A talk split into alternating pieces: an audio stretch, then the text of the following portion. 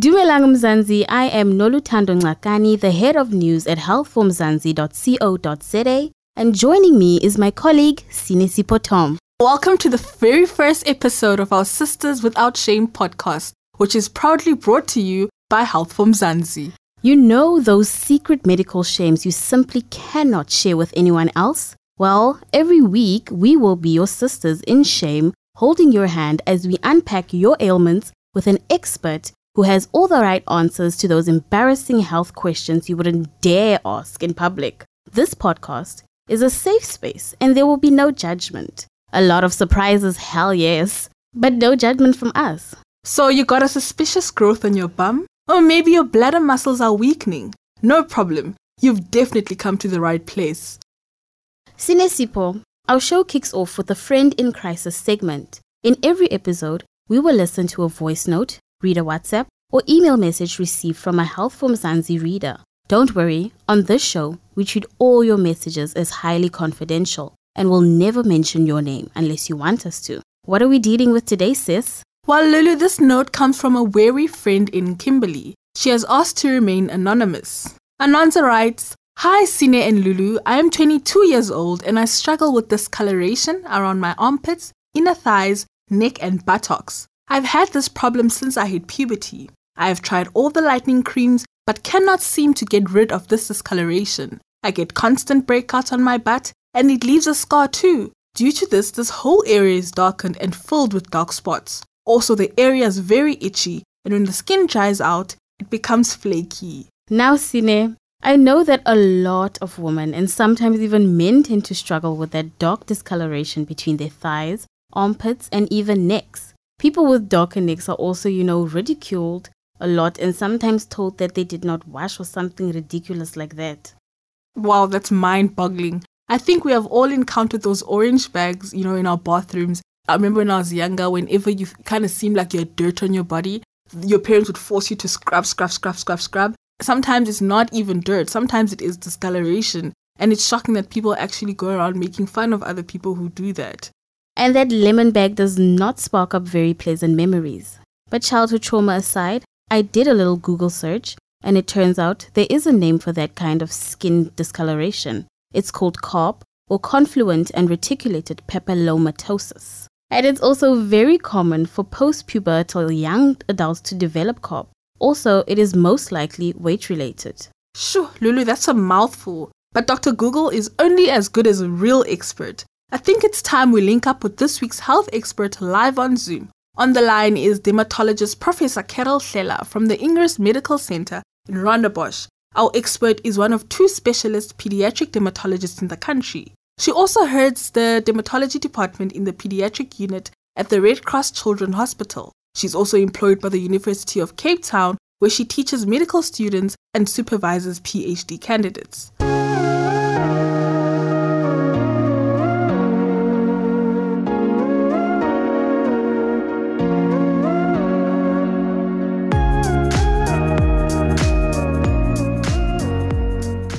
What would we call such a condition first, if you could conceptualize that for us? So, Nolutando, based on that description, the one likely condition that one has to consider first is a skin condition we refer to as acanthosis nigricans. But there is another one. When one takes into consideration the person's age, the duration of the skin conditions, the fact that it started at puberty, one has to add to that list and think something, another condition that we refer to as, we shorten it and call it C A R P, C A R P. It stands for confluent and reticulated papillomatosis. Now, of course, of the two, the acanthosis nigricans is the most likely one. So when a person is said to have acanthosis nigricans as a like a diagnosis, it really is a nondescript term, but it refers to that darkening that your friend is describing. So it usually is darkening of the skin, but it's not only darkening, the, feel, the skin feels thick and velvety, like if you look at it or even when you touch it, it feels velvety at certain sides of the body, in particular the back of the neck, uh, the sides of the neck, under the armpit. And those are the main three areas. But then when in certain individuals, it can also extend to the abdominal wall, the inner thighs, basically the genital area, and also around the breasts. So when we really use the term acanthosis nigricans, we're referring to what we are seeing and that darkening and the thickness of the skin, the velvety nature in those sites. The typical person is the is the person who seems to have a problem processing insulin. Now, there's a number of conditions where a person can have a problem uh, processing insulin. One of them is type two diabetes, which I think is common knowledge, but also obesity. The other one, people are more familiar about insulin resistance, which is usually a pre-diabetic state. So people may not necessarily have diabetes at that stage, but they have a, a risk of developing diabetes. And one other condition is, this one can be diagnosed by gynecologists, polycystic ovarian syndrome. Now, that's a hormonal condition where a person may have clearly acanthosis nigricans, but together with other things such as acne, excessive hair, they may have menstrual irregularities. So those are the conditions that that particular one, it has to be diagnosed properly by a gynae. So I'm just trying to say there's a plethora of conditions where a person may end up with that darkening of the skin, as your friend described. People often will ridicule people who have like, you know, dark necks and those kinds of things, only to find out that it's such a serious thing, actually. It is a mm-hmm. medical condition. And Doctor Hlela, I've heard you mention that, you know, one of the causes is obesity. And I remember I was actually speaking to Lulu about this yesterday. Um, when I was, I think around grade seven, grade eight, that's when I started gaining weight and my body started changing. And obviously my thighs would rub against each other. And that's when I um, experienced this coloration. It's actually shocking and, well, surprising that, you know, like gaining weight or obesity goes hand in hand with discoloration. And that leads to my second question. You know, people have tried home remedies. Other people have even tried using, I don't know, you, you know, if you know those orange sacks. You know, we black people used to wash our bodies. The bag of lemon with the sunlight in it. I know them. I feel like our parents had each other in church doing, you know, church services might use this one. But yeah, people have been using that, you know. And but what can people use to combat this discoloration? The real truth there, uh, Sine, is that the best thing to do is for that person, that affected person, to see their dermatologist. Reason being, it's best for the right diagnosis to be made, because once the diagnosis is made, then the correct treatment can be instituted. Uh, I, I, you know, I, I'd rather, for example, if we're referring to possible home remedies, what can a person do? Personally, I'm not sure if I'm talking as a, just because I'm in my field, I would discourage any form of using home remedies in trying to treat or address pigmented skin. What my worry is, in that attempt, you may end up damaging your skin all the more and rather cause problems that are much more irreversible than if you're just Accept, I mean, firstly, acknowledge the condition, taking it to the dermatologist and have a dermatologist make a right diagnosis. Maybe really you might find you don't have to use any lemon bags, anything. You know what you are treating. It might be that they only need medical treatment. What have been some of the most severe kinds of cases of hyperpigmentation that you've seen and stuff? Can you avoid it also? Well, in terms of avoidance, the first thing I would say is sun protection. Maybe it's just me, but I understand that some people of our skin color, they don't know the value of protecting their skin from the sun. They think that's because it's known that people of dark skin color rarely get skin cancer, but they do, but they rarely do so. So they think just because they're not worried about skin cancer, then they don't have to uh, protect from the sun. But this is the one time where they should, because that so with dark skin color patients, the sun may not cause cancer, but it does cause this hyperpigmentation.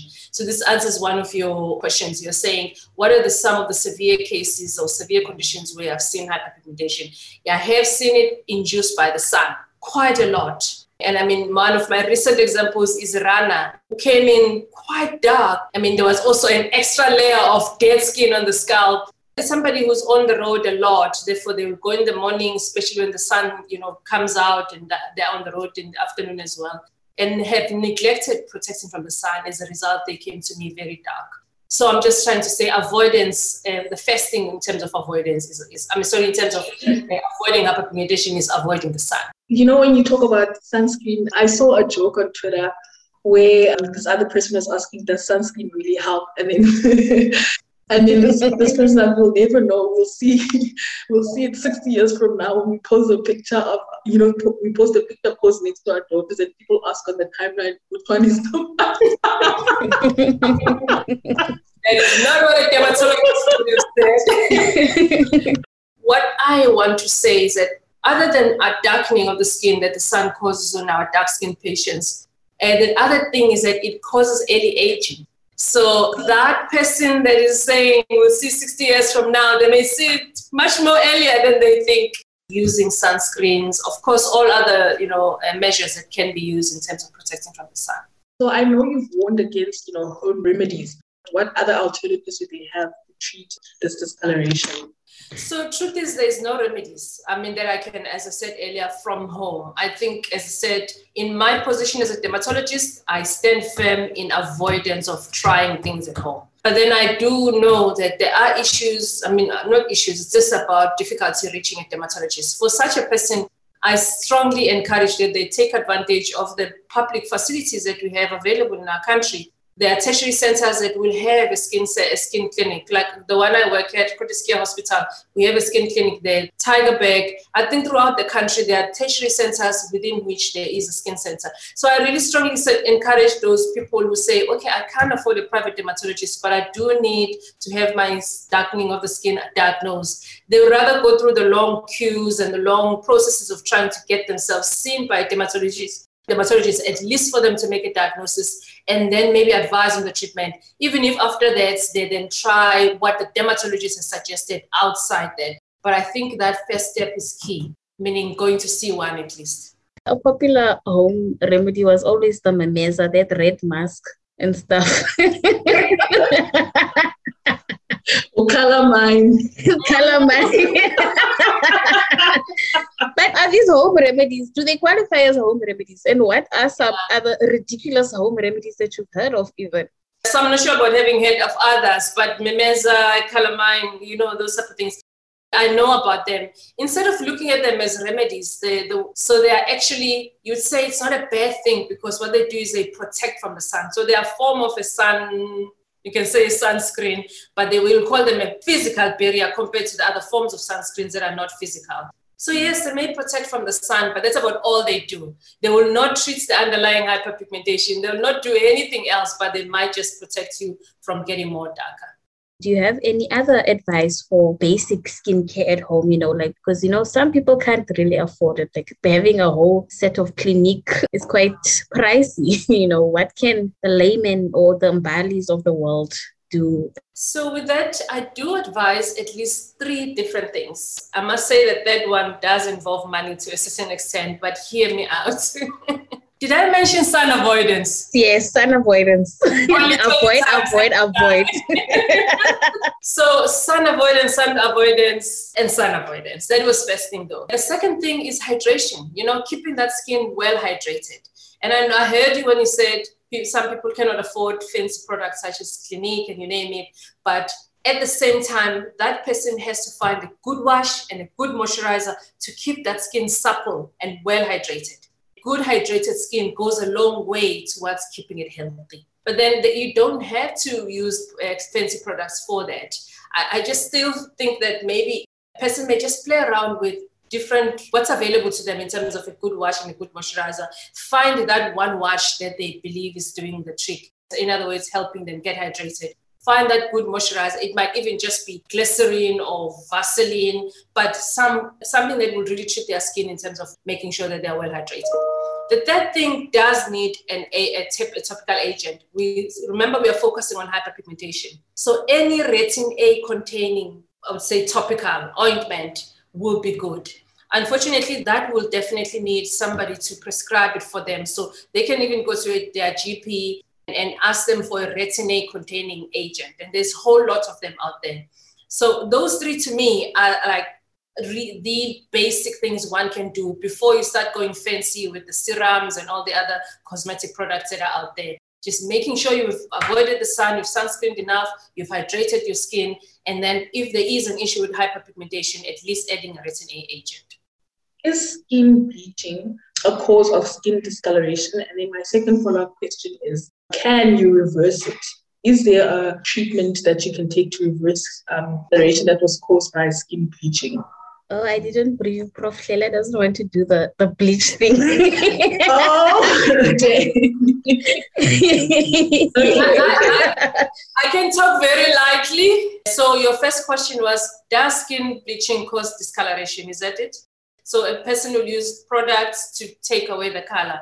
Now, in terms of its reversibility, don't forget that there's different methods in which people use this. There's a topical, you can use an ointment to take away your normal pigment, but people also use oral agents, but they can also use injectables. So depending on the method used, the reversibility is, yeah, is dependent on that. So clearly the much more long lasting is when a person uses uh, injectables, uh, then the reversibility is low. Can the discoloration caused by skin bleaching be reversed? Depending on what you use.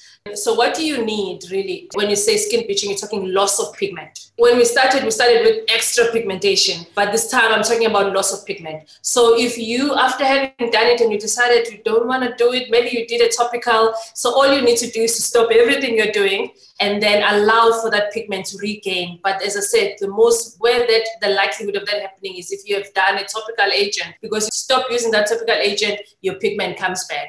Where the problem comes in is when somebody is or has used oral or injectable agents. But even then, they can still get darkening, except it might not be as uniform as they would like to. It might be that you find that they've got blotches now of darkening, and they may have to just stop the treatment for a very long time for those little blotches to, we call it coalesce, to come together and form a large dark sheet that will be part of their pigment. It's a, a lot more difficult, as I said, uh, if they've used um, injectables. Thanks for joining us, Professor Hlela. Remember to check out the detailed article on hyperpigmentation and confluent and reticulated papillomatosis on health for mzansi dot co dot za. To write to the Sisters Without Shame, email hello at health for mzansi dot co dot za or WhatsApp us on zero seven six, one three two, zero four five four. That's zero seven six, one three two, zero four five four. Okay, that was quite a lot to digest for the very first episode of Sisters Without Shame, proudly brought to you by Health For Mzansi. But as promised, this is a no-holds-barred podcast, and we discuss with the little awkward dilemmas that people deal with daily. Sine, what was your take-home message today?